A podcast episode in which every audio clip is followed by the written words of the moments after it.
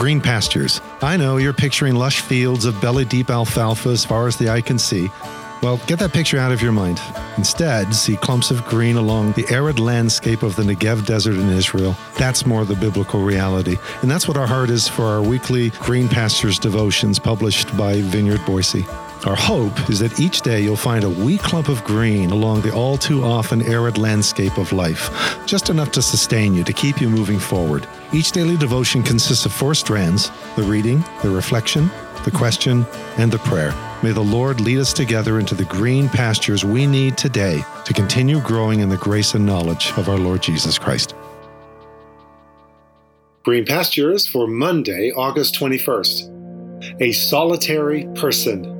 Today's scripture reading is from Ecclesiastes chapter 4, verses 7 through 12 from the Message translation, which reads I turned my head and saw yet another wisp of smoke on its way to nothingness a solitary person, completely alone. No children, no family, no friends, yet working obsessively late into the night, compulsively greedy for more and more, never bothering to ask, Why am I working like a dog, never having any fun?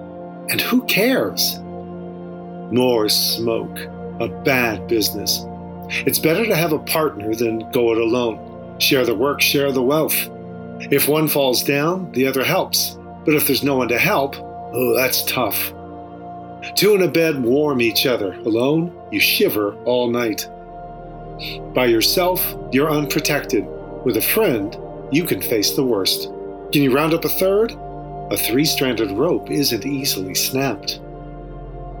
This is God's Word. Every newborn comes into this world looking for someone looking for her. So says Jennie Allen in her book Find Your People, quoting her friend who just happens to be a neuro relational expert. I didn't even know that was a thing. So I did what any curious person would do who does more than skim over new words. I looked it up. In other words, I Googled it.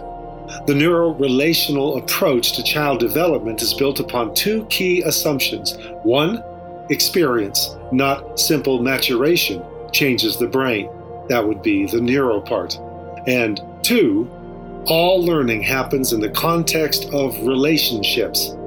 That would be the relational part. All learning happens in the context of relationships. What a concept. And it starts the first moment we emerge from our mother's womb. In his book, The Life We're Looking For Reclaiming Relationship in a Technological World, Andy Crouch elaborates on these early stages through which we have all passed. Recognition is the first human quest. After an ordinary delivery, after the first few startled cries, newborn infants typically spend an hour or so in the stage doctors call quiet alert.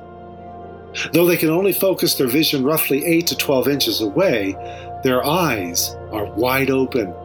They are searching with an instinct far deeper than intention.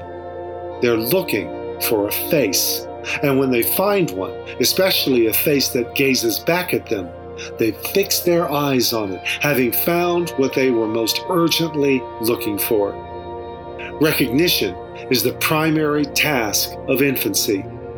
Feeding, crying, and even sleeping are just the support system for this most essential work of figuring out who we are and where we are by making contact with other people, seeing them, seeing us, gradually begin okay, gradually beginning to build our sense of self through their eyes. As we nursed, our eyes found another pair of eyes and held on to them. When we were handed over to a father or a grandmother or an aunt or a cousin, we found their faces as well, gradually distinguishing them from one another.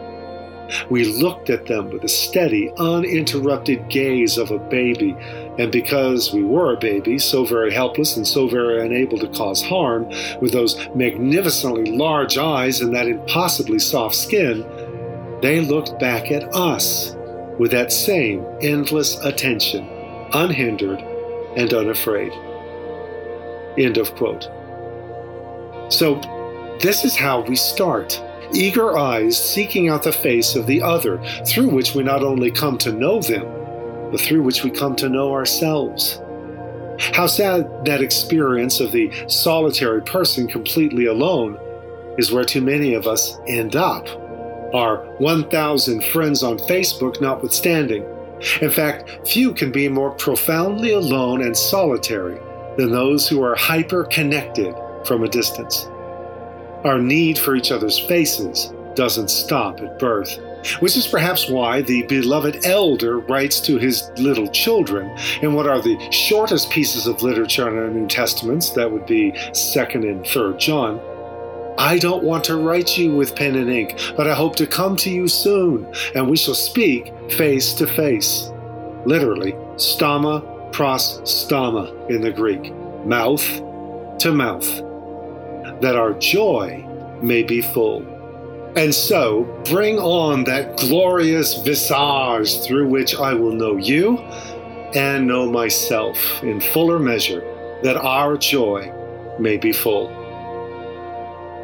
So, how about this for a second reading today? Short and sweet. And the Lord God said, It is not good for the human to be alone. I will make a help fitted to the human's needs and nature. That's Genesis 2:18. So what do you see here? And what do you see as you lay this alongside today's passage in Ecclesiastes?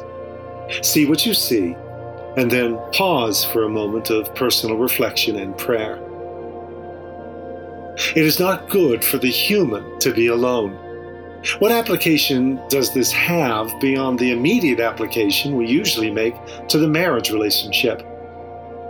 Whether married or not, who is your help fitted to your nature and needs? Where do we find such a help or ally? To what extent would you say your identity connects with your relationship with and among others? What are perhaps some less than helpful ways group or relationships have impacted your identity? Lord, pierce any darkness of unhealthy isolation in my life. Teach me healthy rhythms of knowing how to be alone and how to be with others and let both rhythms shape my identity in ways that cause your image in me to shine more brightly, more fully, more wholly. Through your Spirit, with, upon, and in us. Amen.